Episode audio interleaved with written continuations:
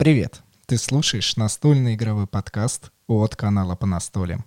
Аудиопередача, в которой двое ведущих делятся впечатлениями о настольных играх и все, что с ними связано. Для тебя вещает Екатерина и Денис Матвеевы.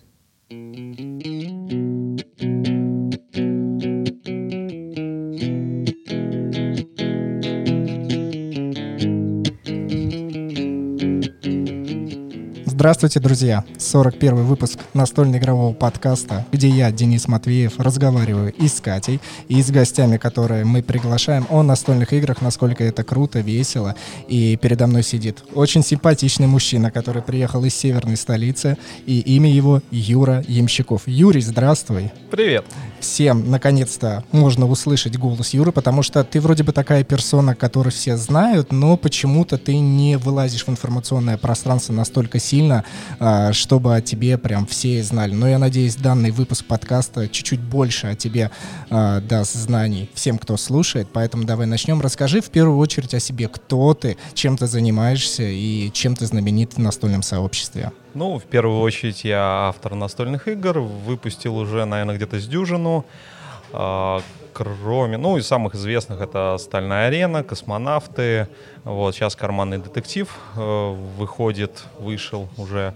А, ну, кроме того, я сооснователь и нынешний председатель гильдии разработчиков настольных игр и соорганизатор конвента Граникон, который про, про, проводится в Питере и на который мы приглашаем всех авторов и всех издателей для того, чтобы а, авторы смогли найти тех, кто издаст их проекты, а издатели смогли найти интересные игры, которые им было бы интересно издать у себя. Как ты считаешь, из всего того, что ты перечислил, для тебя какая самая главная роль? Да все важно. Ну, в первую очередь, я, конечно, автор, а остальное появилось уже постольку, поскольку хотелось не только разрабатывать, но и как-то общаться с единомышленниками.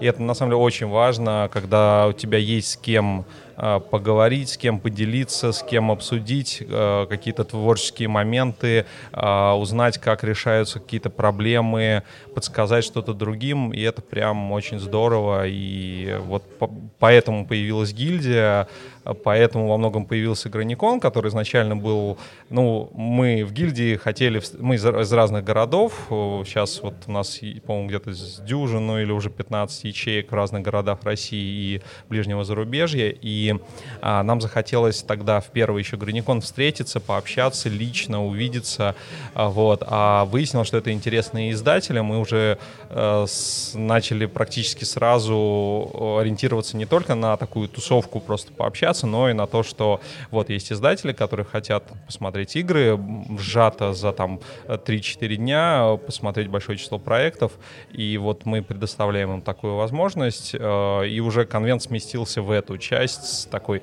просто тусовки для своих.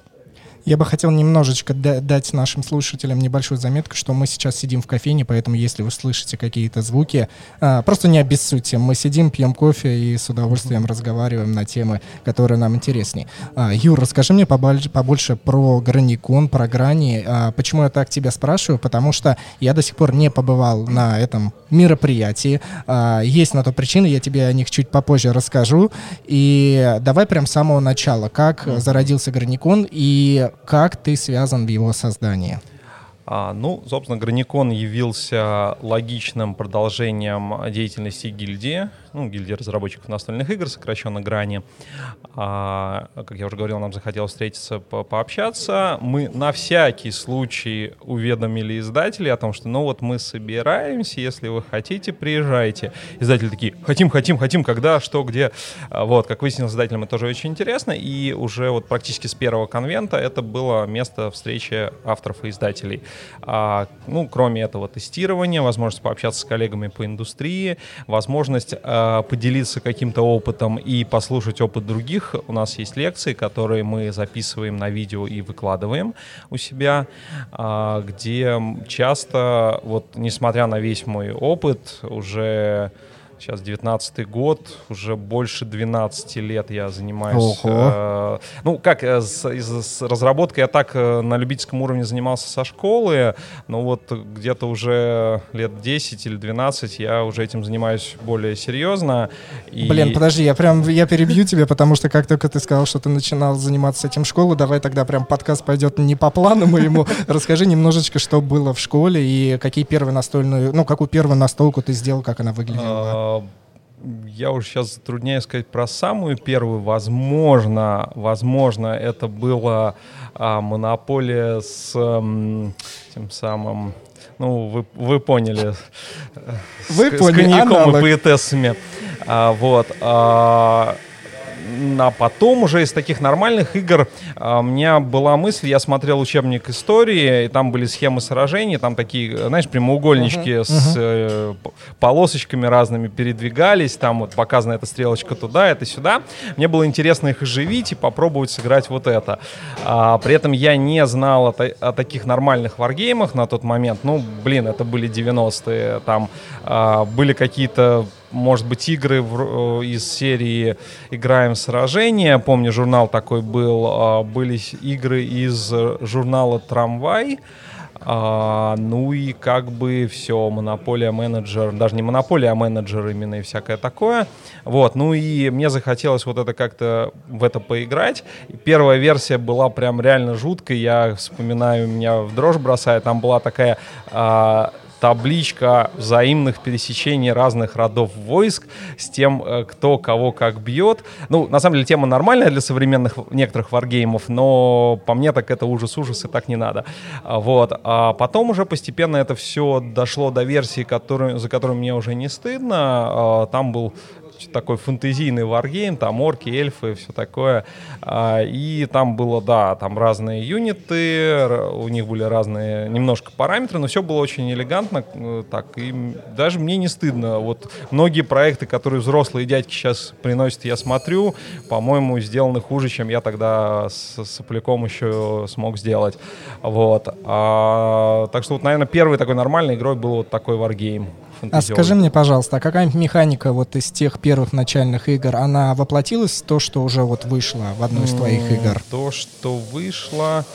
Наверное, нет, хотя вот многие игры, которые я уже в ВУЗе делал, я мечтаю все-таки переработать такой более современный формат, э, потому что я познакомился с настолками нормальными, современными, только уже на последнем курсе, когда ехал в Финляндию на, по совместной программе, я там учился год, и там был, конечно, настольный клуб, я там пришел, там увидел о, там, колонизаторы, тогда это было вау, как все клево сделано, там, или Винчи, который прародитель World, там, как офигенно все сделано. Вот это я до сих пор считаю офигенно. А, вот, и многие такие вещи я смотрел, я удивлялся, и а, на самом деле вот это было очень важно для меня, это был такой переворот от того, что не, можно не просто делать какие-то такие очевидные, ну, по нынешнему варианту олдскульные какие-то механики, а есть еще куча других механизмов, которые позволяют делать игру интересной и удобной. А, потому что многое, вот то, что сейчас выходит, оно очень, очень хорошо проработано удобство игроков, чего нет в старых играх, как правило. А, вот, и прям вот это меня перевернуло тогда. Давай с тобой вернемся к Граникону. Расскажи мне, пожалуйста, свое самое яркое впечатление, которое было именно на первом собрании всех а, людей и авторов. Слушай, ну, у меня самое яркое впечатление было то, что мы действительно собрались, то, что вот та, та атмосфера общения единомышленников, а, ну, у нас уже на тот момент где-то с полгода даже почти год э, работала э, первая ячейка гильдии питерская. А, то есть это здорово. Это там у нас начинали с трех-четырех человек, которые каждую неделю встречались, общались, тестировали.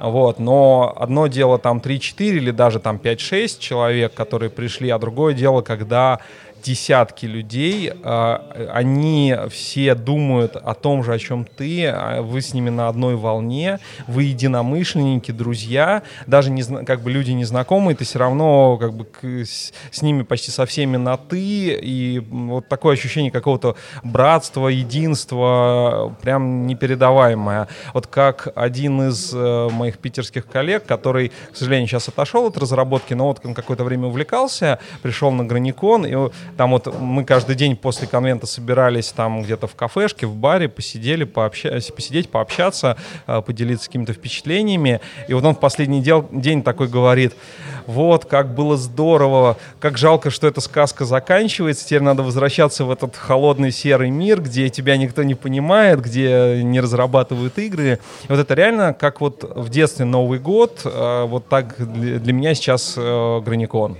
Угу. Слушай, у меня возникает коммерческий вопрос. А, я так понимаю, что первые граниконы, первые а, вот эти конвенты, они были, ну, на добрых началах, я так понимаю, да. что это было, ну, возможно, в каком-то кафе, а, но последнее время это достаточно большие мероприятия, у вас есть и реклама на ТСР, когда это, ну, заходит это событие, и, в принципе, все издатели об этом начинают говорить, рекламировать своих сообществ. Скажи мне, пожалуйста, как в нынешнее время существует граникон с денежной стороны вопроса? А, да, первый конвент мы просто, э, просто взяли и сорганизовались. Нам удалось найти бесплатную площадку, а, замечательную совершенно библиотеку друзей а, на Московском шоссе, дом 2 в Питере. А, и это, это очень классная площадка, в ней есть все, что нам нужно. И э, ей, ей интересно, чтобы мы были, потому что это перечень мероприятий. Нам интересно, потому что там очень и сотрудники хорошие, и а, вот все, все оборудование есть, помещения хорошие, все, все очень классно. Вот. Но, конечно, какие-то расходы были, потому что мы сразу решили, что у нас должны быть там бесплатный чай, кофе, вода, а, печеньки, что всем нужны какие-то канцелярские вещи, там вроде того же табличек с номерами столов, ручек, бумажек для записи, еще каких-то вещей.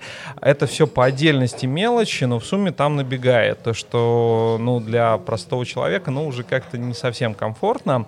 Мы поначалу пробовали типа донейшенами, но это не работает. А, во всяком случае, если нету какого-то эксклюзивного контента, ну, это, э, это там получается совсем копейки. Ну, ты, я думаю, это вполне да, знаешь. Да, к сожалению, в настольном сообществе вот. пока еще есть это Ну, это, это, да, так... Ну, не будем ну, забывать это, да, о это, на, да, наших да, реалиях да, в России. Да. Это, это, это, это нормально. Люди не то чтобы бро- могут бросаться деньгами, так что это нормально. Вот. И э, один из наших партнера, ну, как один из издателей, с которым мы дружим, он такой, ребята, давайте вы, как бы, может быть, издатели скинутся, то есть мы готовы, но мы не хотим быть единственными, чтобы, ну, конвент был независимым, а не конвентом там э, имени этого издателя. И я тогда пообщался, в общем, издатели не вопрос скинулись, и так было несколько лет. Вот. Но на последнем конвенте мы уже поняли, что ну, вот старые друзья, они такие, да, да, конечно, там что-то перечисляют, а некоторые, ну, такие, а что нам за это будет? Uh-huh, вот, сразу uh-huh. так.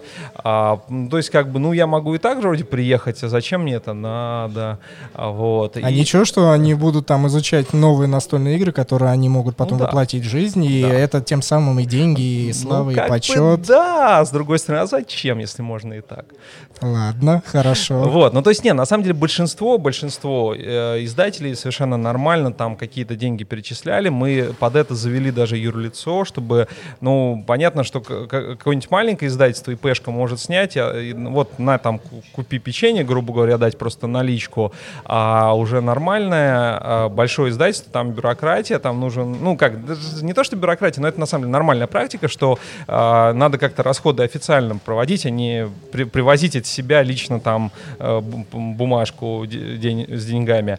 Вот, и мы уже завели юрлицо, делали нормальный, ну вот э, там договор, э, там все перечислялось, все официально всего. Но опять же, э, были издатели, которые, ну, а зачем? Нет, мы, или там мы не можем, нам там долгое согласование, еще что-то. И вот, собственно, уже с следующего года Граникон будет более таким взрослым, что ли, уже не дайте, пожалуйста, сколько не жалко, а, а вот приехать вы можете и так, но если вы хотите там доступ к базе данных проектов, например, а это, в общем, издатели хотят, чтобы заранее отобрать, а не на конвенте эти все 100 с лишним или 150 игр просматривать, вот, а что э, ну, все равно это, это нереально, вот, что можно было заранее отобрать, наметить приоритеты, вот, э, то есть это стоит денег, доступ в издательский зал, где можно там посидеть или пригласить автора в и сетки тестирования. Тоже там, ну, то есть вот мы сейчас сформировали такие пакеты попроще, средненькие, подороже, вот, а со всякими такими рекламными промо-штуками, вроде ваш логотип на заставке лекций, ваш логотип на бейджике, ваше отдельное выступление про свое издательство, которое мы запишем и выложим. Всякие такие штуки, которые, в общем, статусные, и вот э, некоторые облегчают жизнь. Там. То есть вот мы постарались сейчас вот сделать то, что интересно издателям, облегчить им жизнь, дать им какие-то статусные плюшки, и за это, да, мы будем просить э, некоторых денег. И сейчас это особенно актуально, потому что мы сейчас меняем площадку, потому что библиотека друзей, она классная, но она маленькая для начала нам было самое то, но сейчас мы уже даже на последнем конвенте, мы уже убирали обед, мы уже урезали там время, а, чтобы впихнуть всех желающих, а их все больше, больше, больше.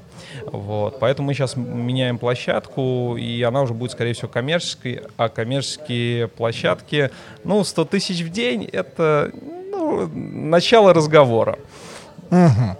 Слушай, ну я тебя вот так вот внимал, я понял, что вы начинаете расти, и мне ваше направление, то, что вы собираетесь определенно разложить ложки к ложкам, вилки к вилке, и при этом все хотите это, вы же никого не прогоняете, что да. вы можете прийти без проблем так-то, так-то, но я так понимаю, что с издателями, да, нужно вот идти а, на такой короткой руке, но при этом держать дистанцию и да. понимать, что если вы хотите это, то да.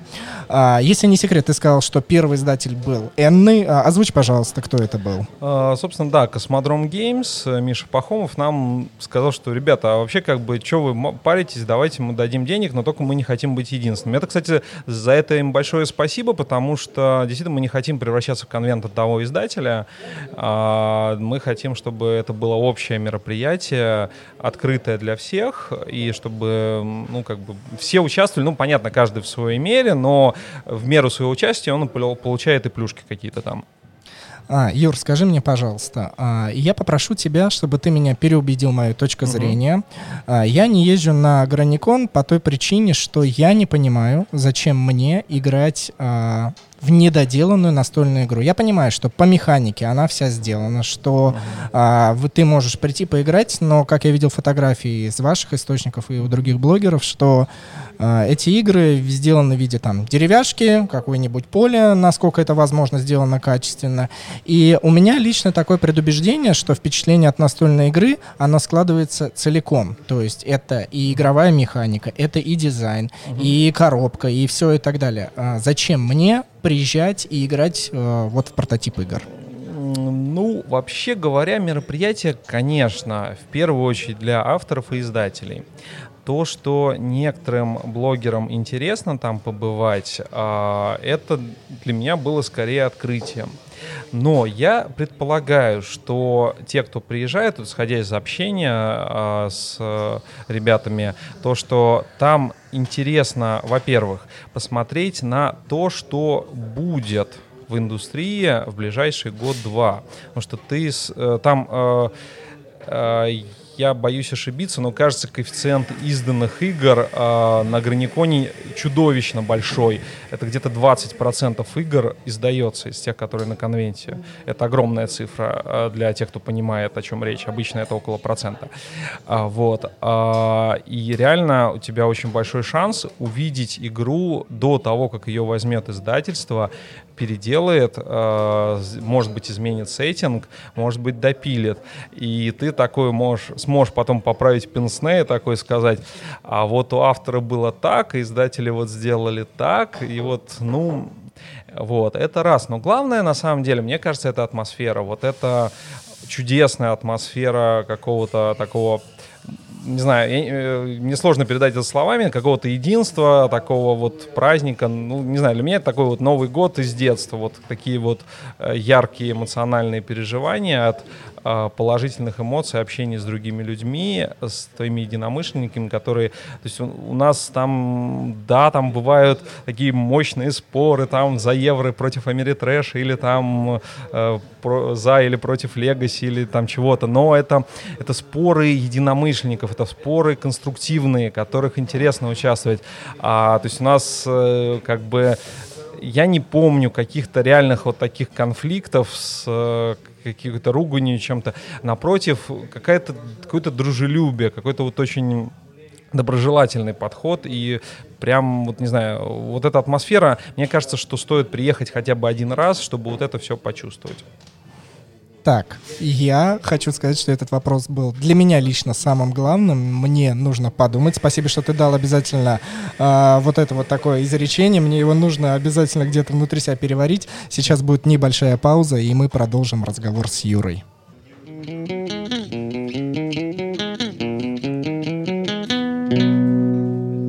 Спонсором сегодняшнего нашего выпуска являются наши подписчики, которые а, нас поддерживают материально. Это Татьяна, Дмитрий и Артур. Спасибо им огромное. Ребята подписаны на сайте boosty.tu. Там есть подписка за 90 и 135 рублей. За 135 рублей вы получаете доступ к закрытому телеграм-чату, куда мы выкладываем дополнительные выпуски. И с Юрой тоже будет закрытый камерный выпуск, где будут дополнительные вопросы, которые не попадут в основной выпуск. Так что переходите по ссылкам в описании. И спасибо вам большое за то, что вы поддерживаете.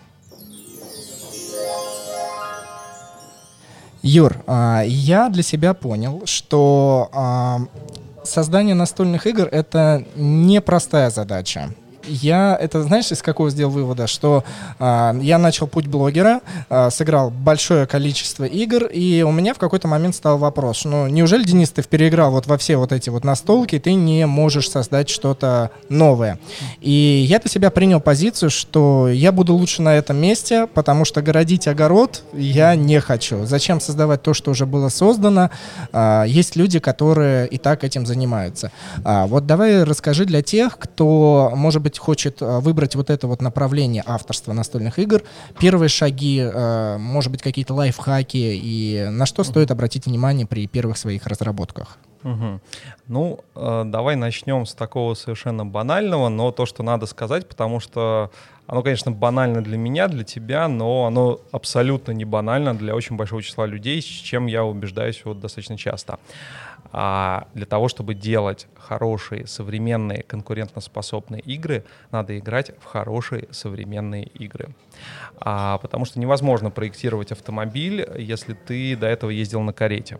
Если ты сыграл там два раза в Монополию, один раз в Манчкин, а, ты не можешь, скорее всего, не сможешь сделать хорошую игру а, есть такой аргумент, типа я не хочу зас, как, засорять свое сознание чужими идеями.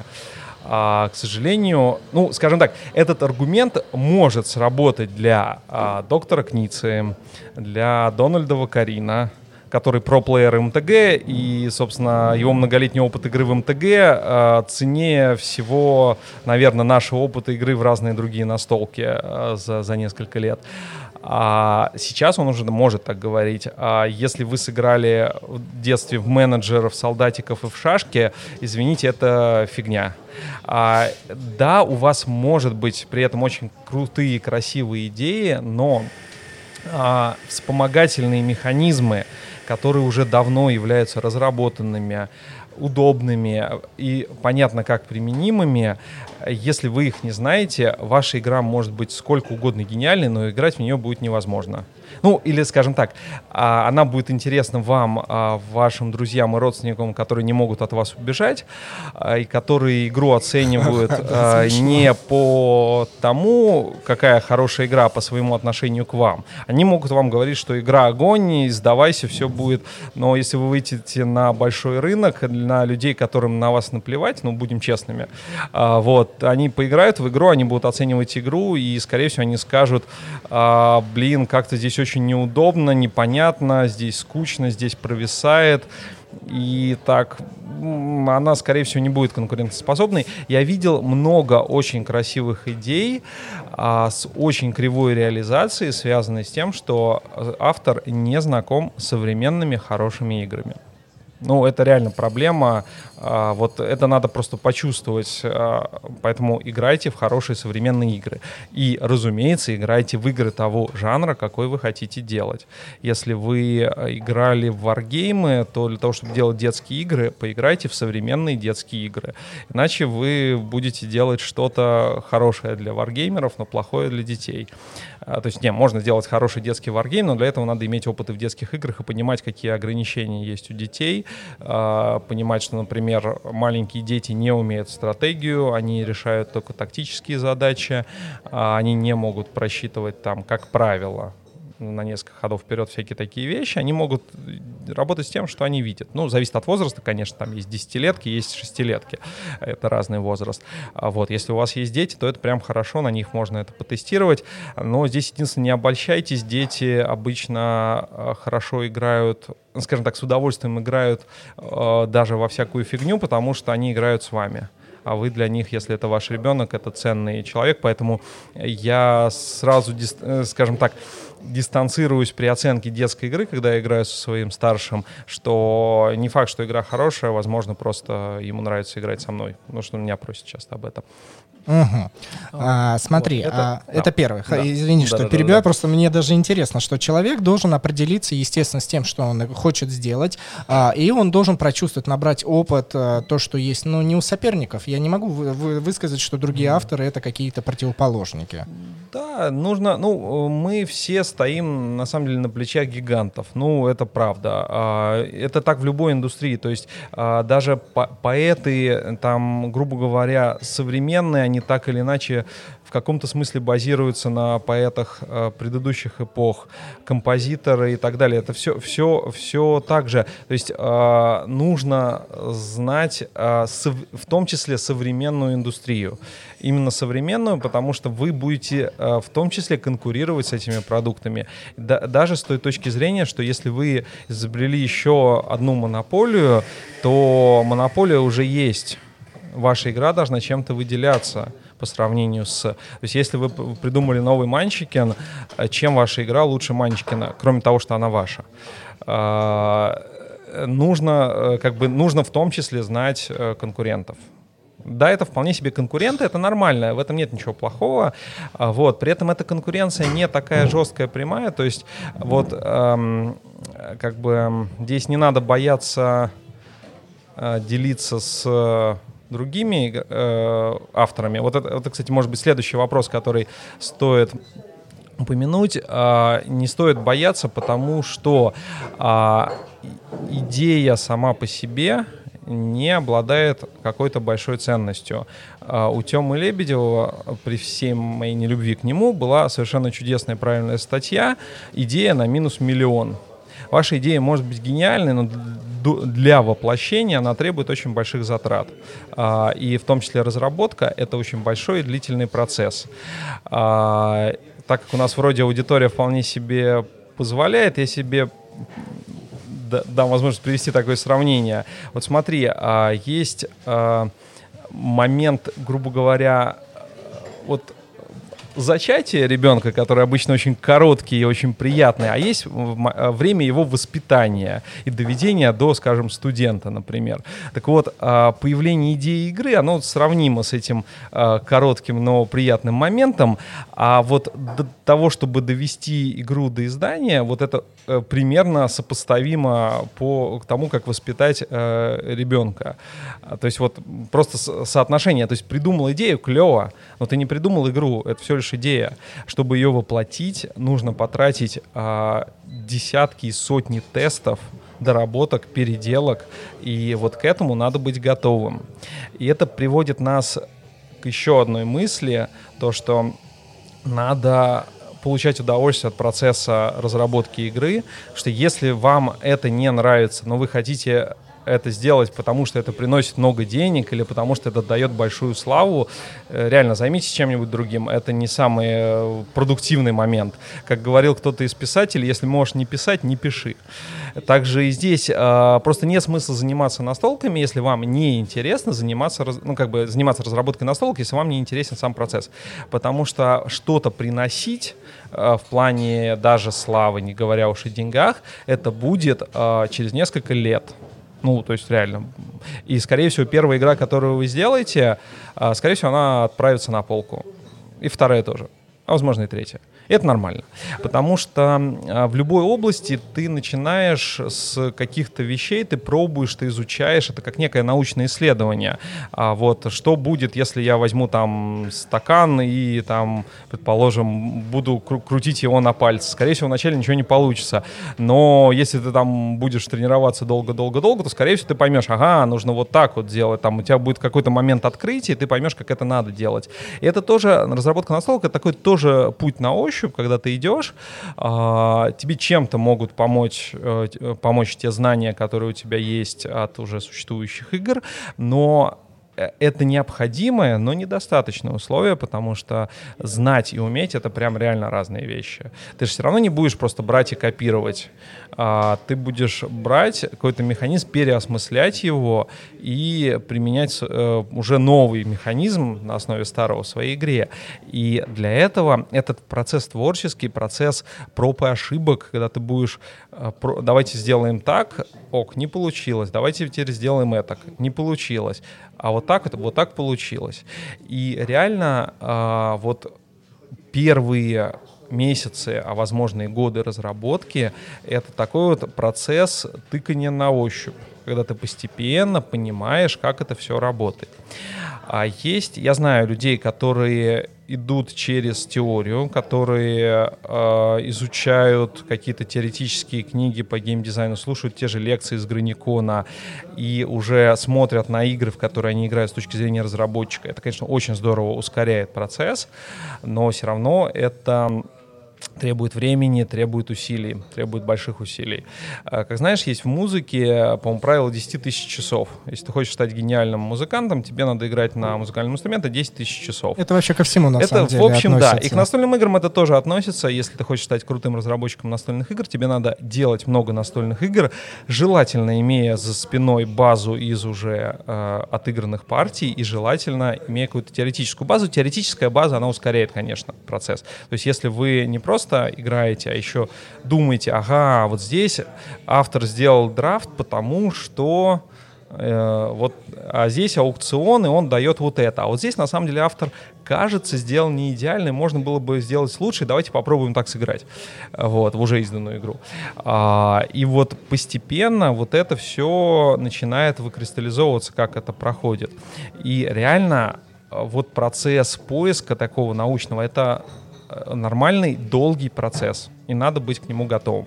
Э, если вы думаете, вот я сейчас тяп сделаю, приеду там на игрокон, граникон, и издатель возьмет и увидит мою игру, ну, есть шанс маленький. Есть, э, я знаю такие случаи, когда автор со своей прям первой игрой э, прям сразу находил издателя, но это очень редко, очень-очень редко. Обычно первые игры — это пробы пера, это эксперимент, это поиск. А, слушая тебя и твои рассуждения, у меня почему-то сложилось а, такое мнение, что как будто у тебя вот с идеей кто-то когда-то спер, потому что ты так это с такой а, некой болью как будто говорил, как будто ты это все прожил. Скажи мне, пожалуйста, случались ли у тебя ситуация, когда вот ту идею а, у тебя, ну, по-другому никак не сказать, украли, и подскажи новичкам, кто хочет это сделать, как себя обезопасить, угу. чтобы э, идею никак не своровали и не воплотили в жизнь. Угу. Ну, я про свой опыт могу сказать, что э, у меня несколько раз было, что мне приходит в голову идея, я даже не всегда успеваю ее воплотить во что-то, а там через э, год там или сколько-то, или может быть даже через месяц узнаю, что оказывается вот сейчас выпустили игру, в которой она воплощена. Но при этом я смотрю на эту игру и понимаю, что воплощена она совсем не так, как я бы ее воплотил. А, я думаю, что здесь дело в том, что идея витает в воздухе, а с очком машешь не ты один. Что же касается а, воровства игр, а, смотри, а, есть как бы э, начнем опять же с банальностей. Есть э, способ э, защитить свою интеллектуальную собственность. А, способ номер один, самый простой и дешевый. Берешь, пишешь правила игры, указываешь в них себя автором, запаковываешь в конверт, отправляешь по почте себе или кому-то из друзей. А, полученный конверт не вскрываешь, и там есть почтовый штемпель, есть закрытый конверт, и это показывает, что на это время у тебя была игра в таком виде. А, но это один раз, потому что если вдруг дойдет до суда, э, то в суде ты это открываешь, показываешь, вот там было, вот, да, вот. Есть многоразовый способ подороже, делаешь все то же самое, э, только распечатаешь в двух экземплярах, приходишь к юристу, к нотариусу, точнее, пардон, приходишь к нотариусу, говоришь, мне нужна услуга предъявления, э, дата предъявления документов или даже время предъявления документов, по-моему. Он берет себе одну копию, а вторую прошивает и на ней ставит ставит дату, когда он это видел, и это примерно тот же эффект, только многоразовый. Вот. А я так э, делал на заре своей настольной карьеры, потому что я, как и любой разработчик, ну, почти любой начинающий разработчик, считал, что мои идеи, они гениальны.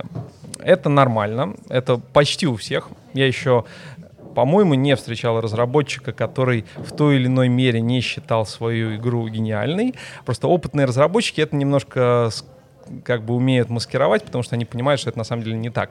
Это, скорее всего, некий такой естественный механизм, потому что если ты не чувствуешь, что твоя игра гениальна, ты не будешь в нее вкладывать э, достаточное количество усилий, и она просто не доживет до какого-то релиза.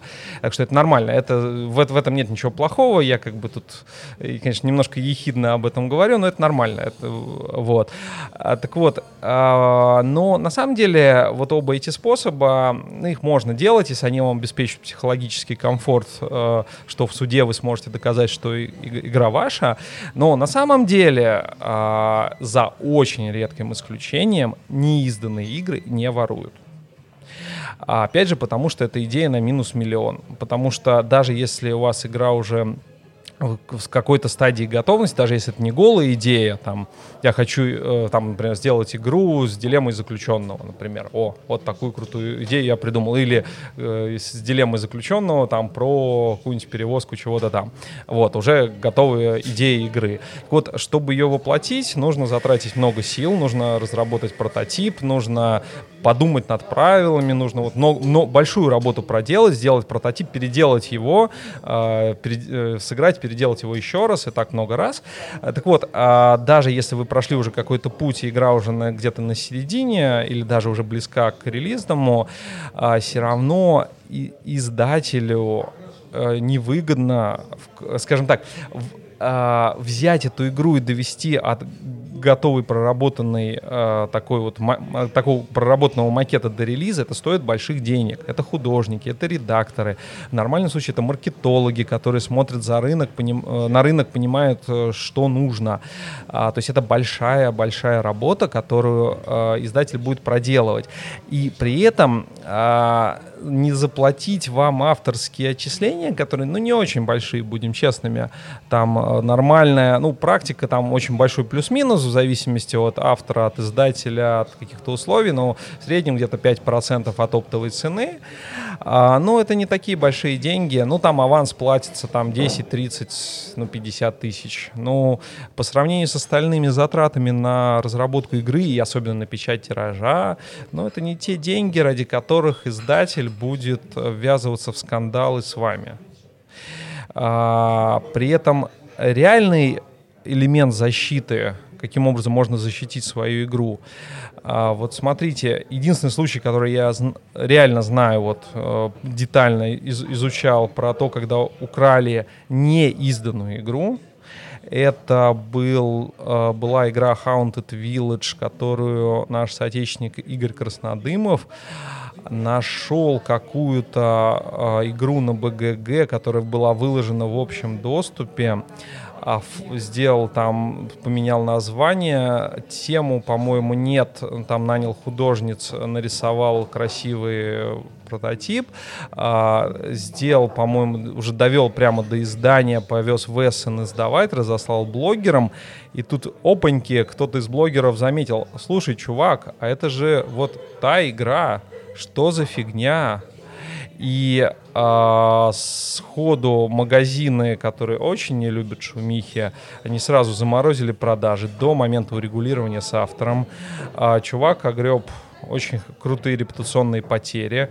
Вроде как в итоге он автору заплатил, они там пришли к какому-то соглашению, но реально вот, э, вот исходя из этого, лучший элемент защиты — это известность. Если твою игру знают, то если кто-то будет ее пробовать спереть и выдать за свою, это будет, скорее всего, очень быстро вскрыто, и сообщество встанет на ту сторону. Сообщество достаточно ограниченное, ну, во всяком случае, издателей и всяких магазинов, торговых сетей и прочее, и они не любят скандалы. И а, работать с издателем, который такое делает, это ну, он просто попадет в список э, персон нон и с ним просто не будут иметь дела. А, поэтому э, лучшая защита — это не вот эти все бумажки, которые, ну, реально, суд, вы серьезно. Я не знаю ни одного случая суда, когда автор бы судился с издательством за воровство его игры. А вот эти все бумажки, они пригодятся только в суде. Более того, там в суде еще вопрос, потому что нету понятия э, права на механику, если э, издатель возьмет, поменяет, э, ну там перепишет своими словами, перекрасит по-другому. Это как Imaginarium и Dixie, да, вот эта большая война, почему Космодром Games уже на предстоящем игрокове их нет. Это будет тема для закрытого телеграм-чата, поэтому это мы с тобой обсудим потом. Сейчас я не их хочу. Там нет немножко по другим причинам, но тут уже такие инсайды, которые я не уверен, что я готов даже в закрытом рассказывать. Там сложная, запутанная история, но, в общем, да. Э, короче говоря, э, стремитесь к тому, чтобы ваша игра была известна сообществу, не бойтесь ее рассказывать, показывать и издателям, и другим авторам, потому что именно это является вашей защитой. А, и вот чего точно не стоит делать, не требуйте с издателя или тестеров подписать подписания э, НДА, там, ну, договора о неразглашении. Издатель вас пошлет просто с автоматом, он даже отвечать вам не будет, просто удалить все, контакт заблокировать и нефиг общаться. У нас есть куча авторов, которые готовы нормально работать. Тем более, если человек просит такого, то, ну, 99% что это начинающий автор, который, опять же, скорее всего, это его такая, это его курсовой проект, а не игра, которую можно брать и издавать. То есть он, он-то считает ее и, и гениальной, ну, это нормально, вот, но в реальности это просто, может быть, неплохая, а может быть и, и плохая игра, которую вряд ли стоит издавать. А, Юр, мы начали разговор уже об издателе, потому что это неотъемлемая да, часть да. настольных игр. А, у меня со стороны, когда я смотрю их комментарии во ВКонтакте и в других социальных сетях, всегда складывается впечатление, что люди думают, что издатели такие боги, это вестники, которые привносят в наш а, мирской мир вот этот вот огонь в виде там локализации настольных игр. Я очень скептично к этому отношусь. Я всегда понимаю, что издатели это бизнесмены, которые делают на этом деньги. Да, они молодцы, они привносят приносят, но все равно у них есть что-то за спиной такое, что а, объединяет нас всех как обычных людей. А, я хочу, чтобы ты сейчас на предстоящий вопрос ответил очень честно, и насколько это возможно, все равно я понимаю. А, я знаю, что ты издавался а, через разных издателей, вот сейчас даже на а, Игроконе ты будешь подходить и к Hobby World с правильным медом, и Гаги у тебя выходит новое дополнение к Стальной арене, и, конечно же, Лавка игр а, с карманом детективом. Расскажи мне, пожалуйста, с кем тебе больше больше всего понравилось работать, как с издателем? И второй вопрос, это более главный, с кем тебе не понравилось работать и почему? Ну, давай начнем со второго вопроса. А, меньше всего мне понравилось работать с начинающими издателями, которые приходят, говорят, вот, мы там занимались много лет там поставками, не знаю, там книжек, игрушек чего-то, и сейчас поняли, что настольные игры рулят и хотим издать. Давайте встретимся, пообщаемся, если у вас есть игры, там покажите. Э, вот, я беру, опрашиваю коллег, что у вас свободного, хорошего, несложного, ну, потому что выходить надо, как правило, с несложными играми.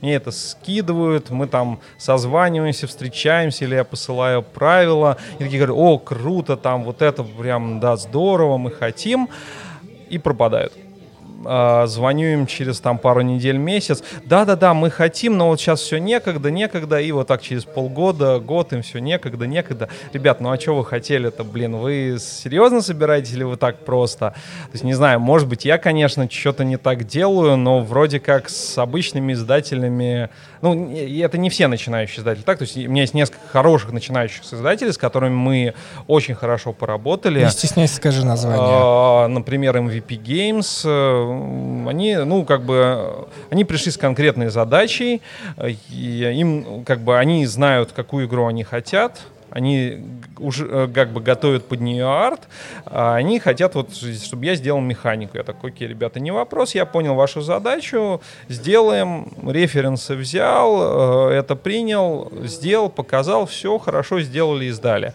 Вот, а, то есть есть, есть такой вариант. А вот бывают такие уже реально это не единственный случай, когда выходит кто-то, кто хочет издавать игры, мы с ним общаемся, все хорошо, они так, да, мы хотим, да, нам художников посоветуйте, да, нам там типографию посоветуйте. Я все это могу посоветовать, у меня есть связи, которые, в общем, позволяют практически под ключ все сделать, если надо, ну или просто дать отдельные контакты, они уже сами с ними свяжутся.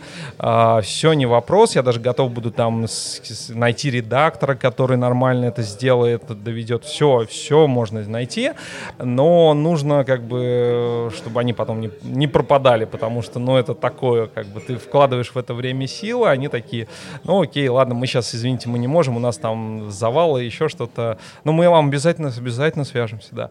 Ну, окей, связывайтесь, но как бы при этом уже получается, что, ребята, я говорю, ну окей, тогда игры снимаются с, с холда, грубо говоря, все, они как бы теперь, если кто-то другой захочет взять, он возьмет, поэтому, сорян, я не смогу гарантировать, там могу пару недель попросить авторов или там самому придержать, но не больше, вот, так что, если говорить о негативном опыте, это такой. Если говорить о позитивном, Слушай, ну прям вот самого-самого любимого я, наверное, не назову, но так мне комфортно работать с лавкой. Конечно, э, они, э, ну, там вот, собственно, Jet Game Studios, который как бы занимается разработкой под крылом Лавка Games, э, вот, там достаточно быстро, то есть на Граниконе там вот тогда взяли, детектив сейчас его уже издали. Да, конечно, наверное, его можно было бы сделать быстрее, но, в принципе, это здорово, это быстро.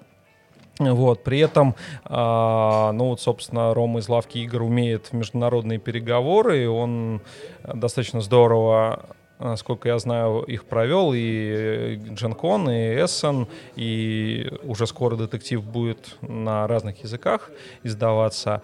Вот, то есть в этом плане очень приятно работать.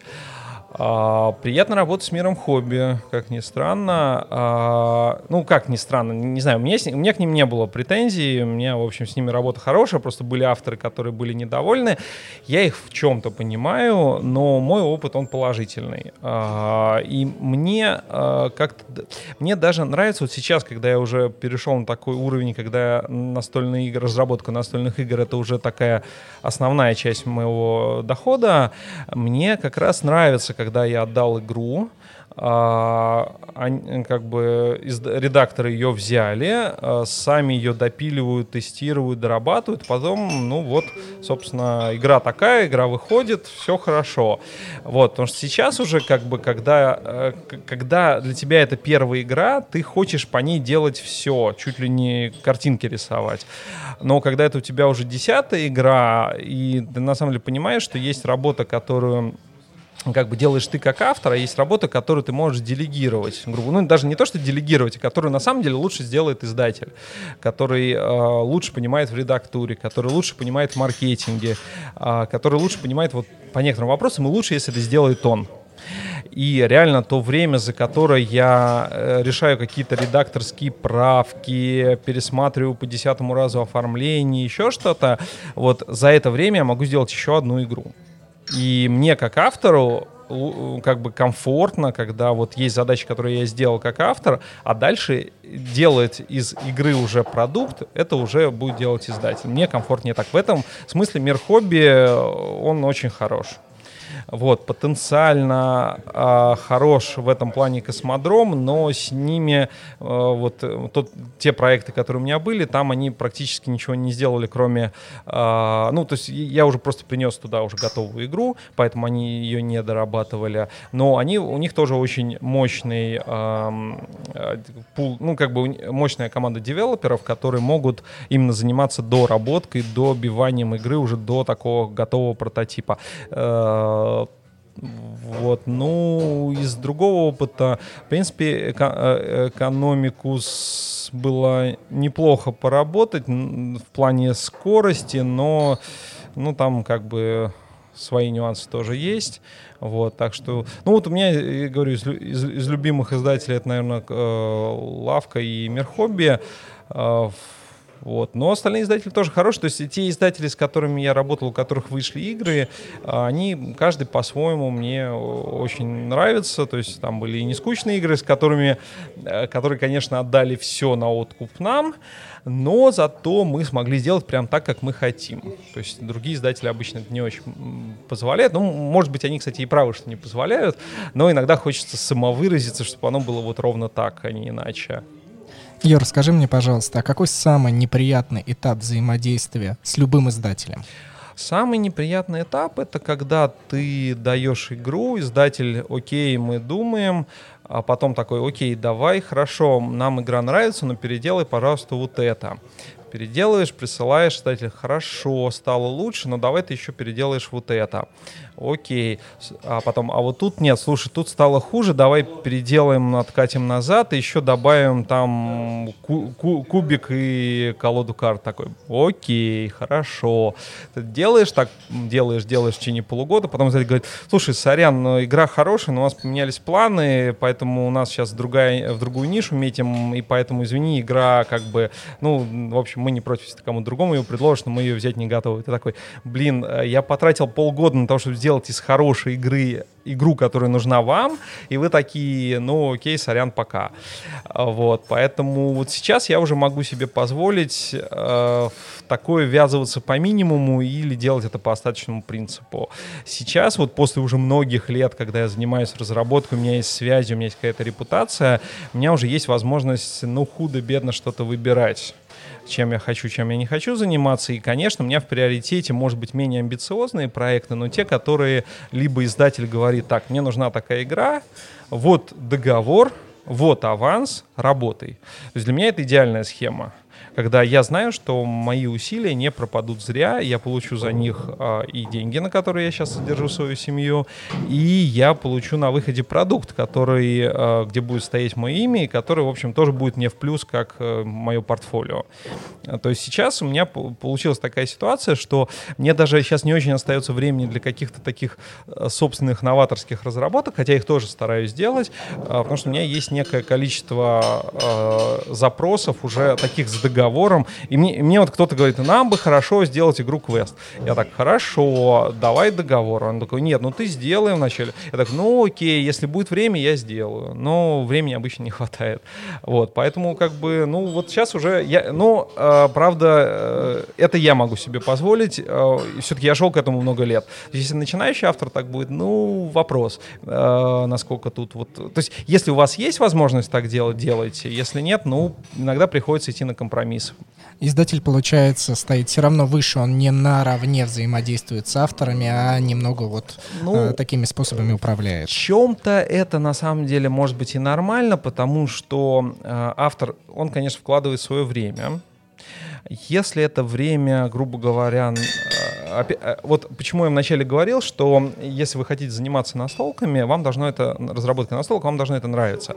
Именно потому, что э, как минимум поначалу, первые там месяцы, а может быть и годы, вы будете просто делать игры, приносить их издателям, и издатель будет говорить, ну, давай, не, наверное, это не возьмем, или вот, ну, тут переделай, там посмотрим.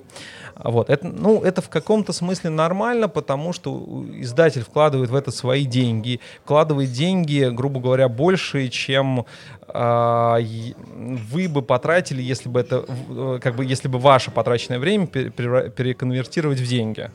Потому что он наймет редактора, художника, он вложится в тираж игры, он вложится в маркетинг, в склад, в распространение, а, вот в это вот все, и там бюджеты очень крутые. Вот то, что я общался а, с коллегами-издателями уже вот, которые, то есть бюджет на воплощение игры, по-моему, без тиража, это где-то 500 тысяч, миллион, и, и вот, вот, то есть если делать это крутой продукт, ну, если делать это на уровне какой-нибудь детской ходилки, ну да, там нанял редактора за копейки, нанял какого-нибудь э, художника, который наш, ну, или там просто набрал стоковых фотографий, картинок, и, ну, как бы зачем заниматься таким вообще, вот, то есть если делать крутой продукт, то это это серьезные бюджеты. И тут надо понимать, что, конечно, издатель несет свои риски.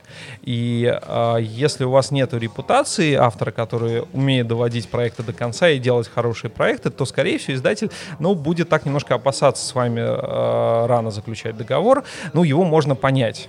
При этом я как бы говорю, что, ну, меня тоже можно понять, потому что я хочу кушать, и для меня сейчас разработка настолок — это э, способ заработать на жизнь. Поэтому я вынужден отказываться от таких вот заманчивых предложений, переработай, пожалуйста. Но а, до этого много лет, когда для меня это было хобби, когда меня как бы для меня это было в каком смысле развлечением, в хорошем смысле этого слова, таким развлечением, увлечением. А, ну окей, издатель да, дает шанс, э, шанс лучше, чем ничего, поэтому я поработаю. То есть э, поначалу это нормально. Вот, я так делал и, и не считаю, что это было неправильно. Юр, как ты считаешь, имеет ли смысл тебе создавать свое авторское издательство без локализаций? Uh, смотри, uh, я для себя в какой-то момент понял, что да, я вижу коллег, которые идут путем сам издата. Uh, и я вижу, сколько сил они в это вкладывают, как они пашут над этим и какие у них риски. И я понимаю, что я мог бы этим, наверное, заняться, но а, мое КПД как автора выше, чем мое КПД как издателя. Я не хочу заниматься вопросами логистики, вопросами э, типографскими, вопросами оформления и всего вот такого. Ну, то есть как, нет, я, конечно, там всегда готов э, осуществлять там авторский надзор, как это говорится, то есть посмотреть э, арты, которые порисовали, сказать, ребята, нет, здесь вот это надо переделать, нет, я вот могу обосновать, почему, или там наоборот, или вот здесь вот все хорошо. То есть я, я за такое, но я не готов э, заниматься этим, вот чтобы это было мою сферу ответственности, за которую я отвечаю. То есть я готов здесь консультировать консультировать, но не отвечать. Потому что вот э, многие начинающие авторы такие говорят, фу, 5% с оптовой цены, но это же копейки, а игра же там это самое. Я хочу зарабатывать как издатель. Да, если ты будешь заниматься изданием, ты будешь зарабатывать как издатель, но ты будешь зарабатывать не э, за то, что ты сделал игру, а за то, что ты ее издал. То есть, грубо говоря, все равно ты как автор здесь получишь копейки, ты получишь здесь большие деньги как издатель, но зато ты несешь риски, если тираж э, не удастся сплавить, ну, как бы не удастся поставить все эти магазины, то он у тебя будет лежать на складе или дома. Такие случаи я знаю, когда человек издал свою игру даже минимальным тиражом, и у него эта стопка коробок стоит дома годами стоит. Ну и зачем такое? Над златом чахнет. А, просто тут, э, то есть как бы если тебе интересно заниматься разработкой, ну ты занимаешься разработкой. Если тебе интересно заниматься бизнесом, ты занимаешься бизнесом. Так вот, мне не интересно заниматься бизнесом. Я не хочу. То есть, как бы я многие вещи даже знаю, ну, предполагаю, что знаю как. Я иногда консультирую начинающих издателей потому Э, кому дать на обзор, например, что вот детские игры туда, там гиковские сюда, где-то знаю какую типографию, но это консультация, это не... Э, я понимаю, что когда дело дойдет до итогового, то есть да, конечно, все те советы, которые я даю, скорее всего, они верные, но этого мало. Потому что кроме того, что сказать, вот есть солнечный город, вот есть там условно там Сквирл, есть еще там питерская типография, э, которую я, честно, название не помню, там просто с человеком общаемся, но хорошая типография.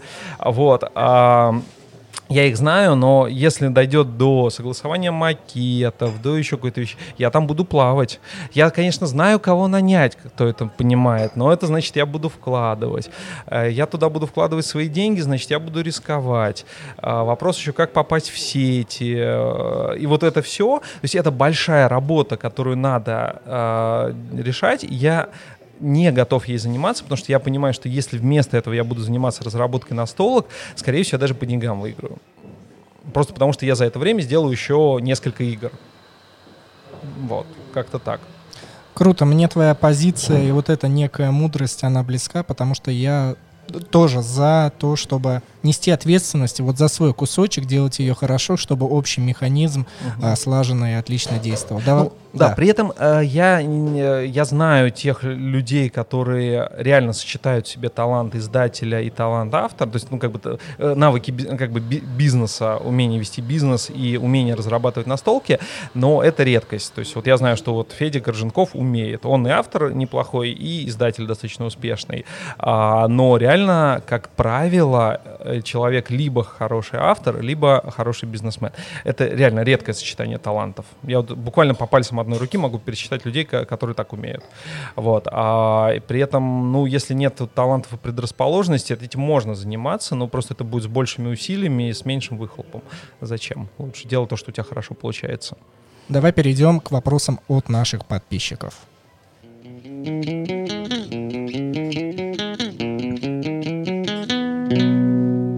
Дмитрий тебя спрашивает. А, он почему-то так обозначил этот вопрос с такой некой легкостью, но мне кажется, он достаточно интересный. А чем автор вдохновлялся, когда создавал «Стальную арену»? Стальная арена.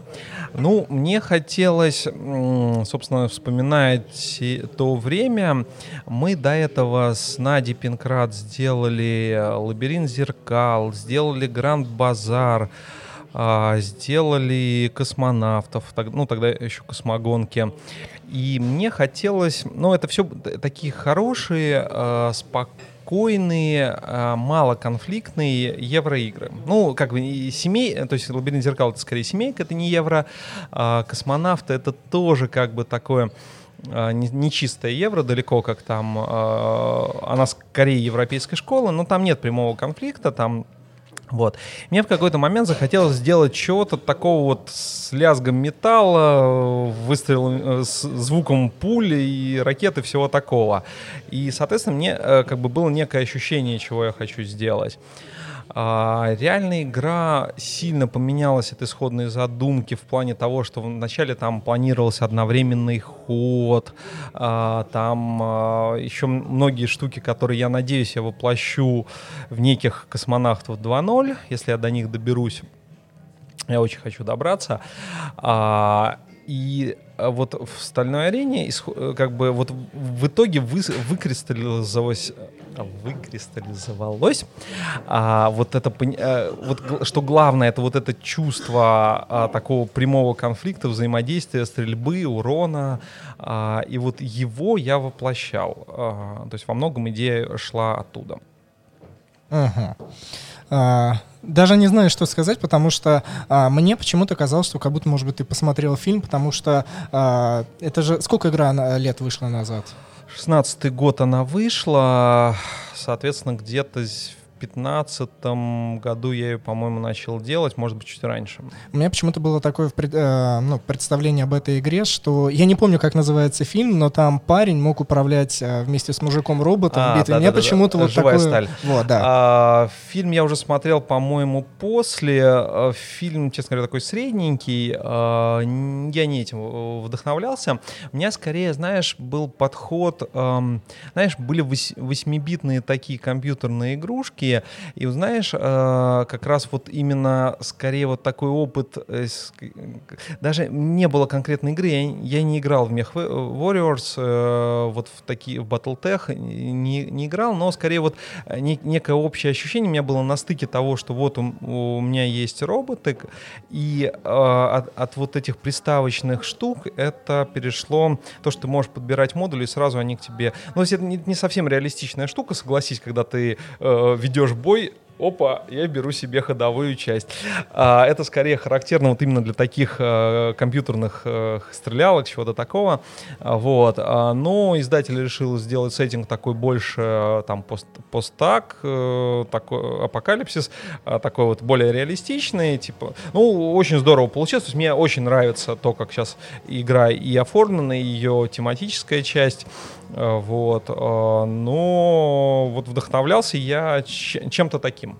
Кстати, ты не обозначил свое отношение с компанией Gaga Games, они же питерские, тоже да, близко. Э, собственно, ну просто они последний год они ушли с издания авторских игр, поэтому ну как-то было о них наверное, странновато немножко говорить. А мне с Гагой понравилось, как они оформили, понравилось, какой скоростью они оформили. И, в общем, они молодцы, мне с ними нравится работать. А, но тут надо понимать, что, к сожалению, возможно, игра не очень э, зашла, на, как бы не очень подходила для Запада, но они не смогли ее продвинуть на Запад. Я не знаю почему. Может быть, э, здесь моя вина, то, что игра заточена под российский рынок, не заточена под Запад. Потому что в России она, насколько я понял, это, э, у Гаги самая успешная отечественная игра, кроме party game ов. А, вот, то есть в России она хорошо зашла, она неплохо продается до сих пор, хотя уже там три года прошло, и сейчас вот второе дополнение выпускается, а, вот, но на Западе не зашло.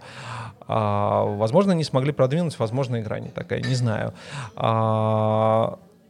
Ну и в целом сейчас э, надо понимать, что пока что, возможно, это изменится, но вот на тот момент, когда я с Гагой работал, э, у них не было команды девелоперов. То есть, э, с одной стороны, мне это в чем-то удобно, то, что я вот делаю так, и мне не нужно это обосновывать.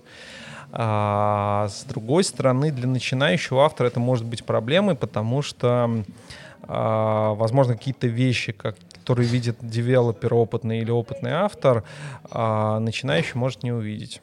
И издатель, если у него нету профессиональных девелоперов, тоже может это не заметить. И будет игра с, коси с косяками. Это нехорошо. Ну, как бы, вот, вот есть такие нюансы. Но при этом я говорю, мне с Гагой очень приятно работать. Я слышал, что, ну, как бы получил подтверждение, что они на следующий Граникон собираются, значит, они возвращаются а, к изданию отечественных игр, и это здорово. Вот, э, возможно, у них будет уже, а, может быть, на аутсорсе девелоперы, и, возможно, ситуация изменится к лучшему.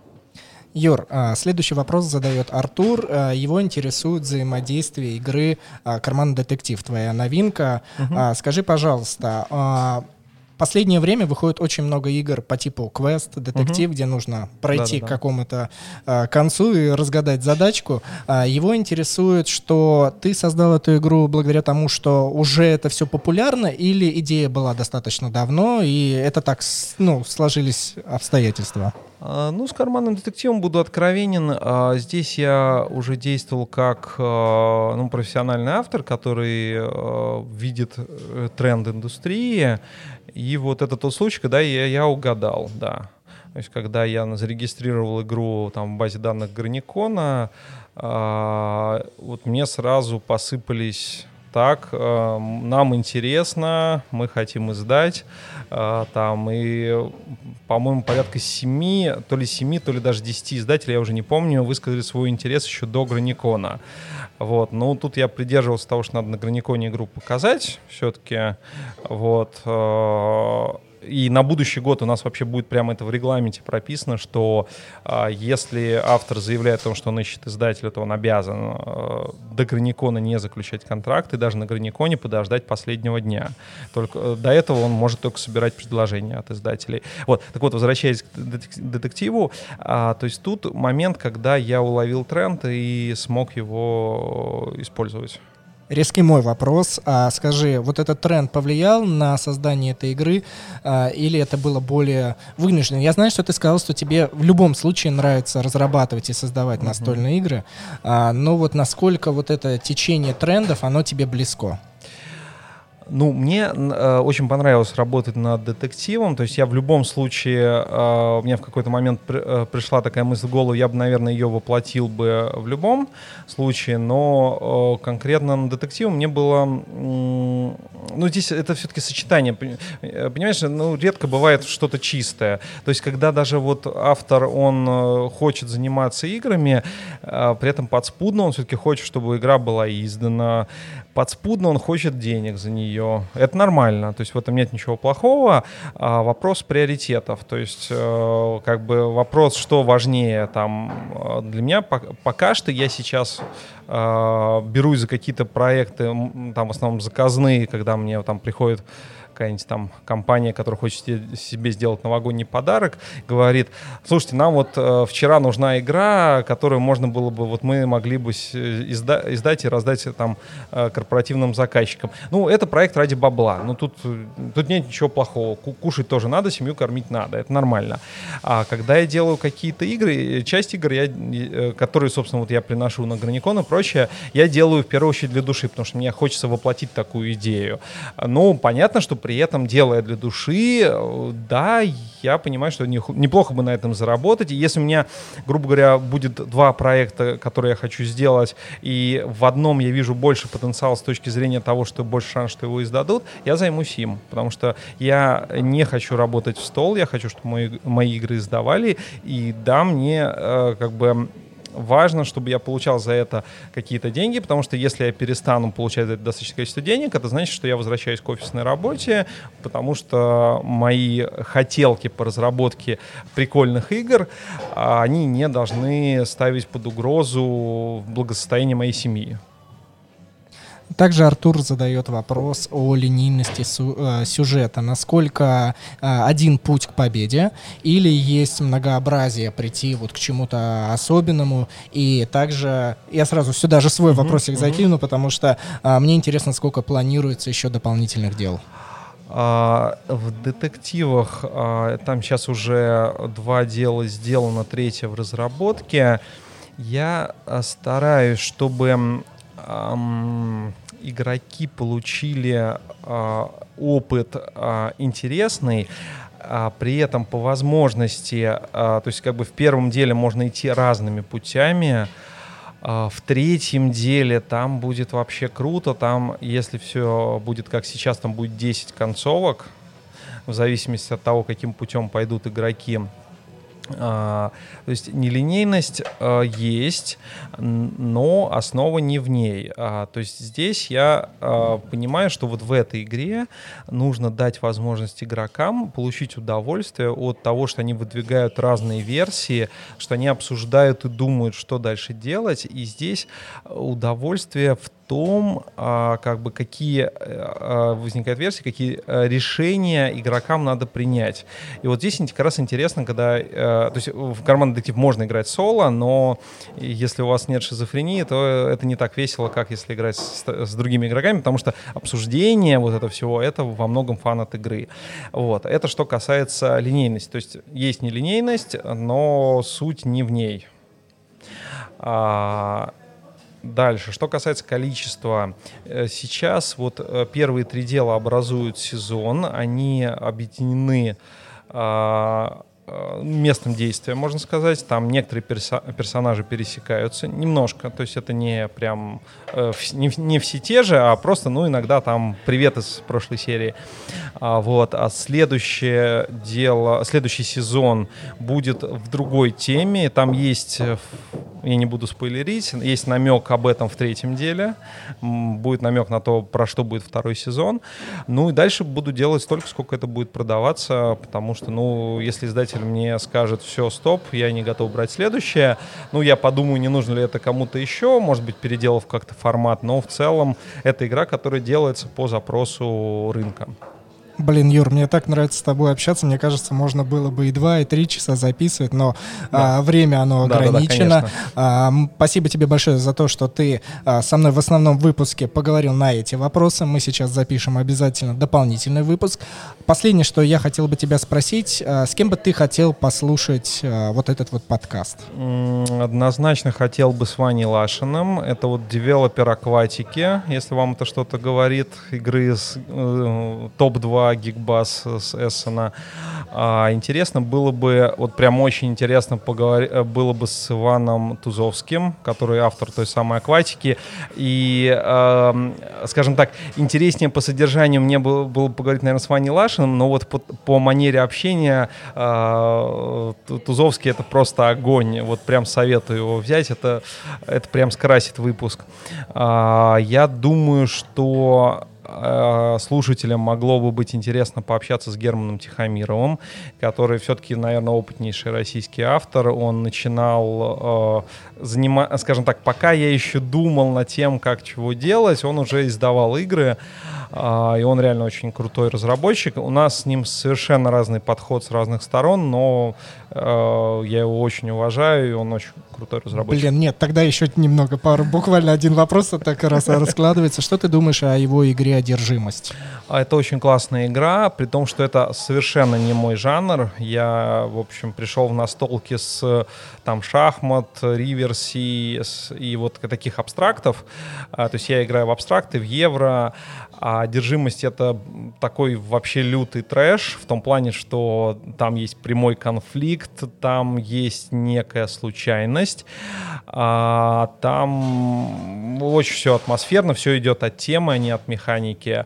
Но при этом мне очень интересно в нее играть, потому что Герман редкий автор америтрэшевых игр, который умеет в математику, который понимает хорошо вероятности, который а, прислушивается к, в том числе к нытью таких, как я, которые, ну что опять такое, почему вот такая несправедливость, дайте баланс, дайте равноправие, ну не равноправие, а как бы, как бы равные шансы и прочее. И при этом в, в итоге получается то, что интересно и тем, и тем, и оно реально становится лучше, потому что на самом деле а, одно не противоречит другому. То есть я не люблю многие америтрэшевые игры, потому, не потому что мне не нравятся темы или мне там э, не интересен процесс. У меня просто есть чувство глубокой интеллектуальной неудовлетворенности после таких игр. После игр Германа нет. Э, мне кажется, как раз дает возможность раскрыться и теме, потому что она раскрывается через механику, а не через долбанный флейвор текст. Потому что, ну, блин, фигня, когда вся атмосфера — это долбанные рюшечки, там флейвор текст, картинки и прочее. Атмосфера должна быть через механику. Это мало кто делает, и Герман как раз делает. И поэтому у него получаются очень крутые игры. Круто, отлично, по-моему, вышел выпуск. Спасибо тебе большое. Ребят, не забывайте нам ставить лайки в группе во ВКонтакте. Не забывайте писать комментарии, что вы об этом думаете, потому что Юра зайдет, обязательно прочтет. А, вы не скроетесь. И, а, как вы понимаете, все вот эти взаимодействия с нашим подкастом, они помогают его продвинуть, потому что сейчас искусственный интеллект, он а, в основе своей только акцентируется на этом. Поэтому не забывайте ставить звездочки в Apple подкастах, лайки и не забывайте репостить. С вами был Денис Матвеев и Юрий Ямщиков. А мы увидимся и услышимся в закрытом телеграм-чате в новом подкасте. Пока. Пока. thank you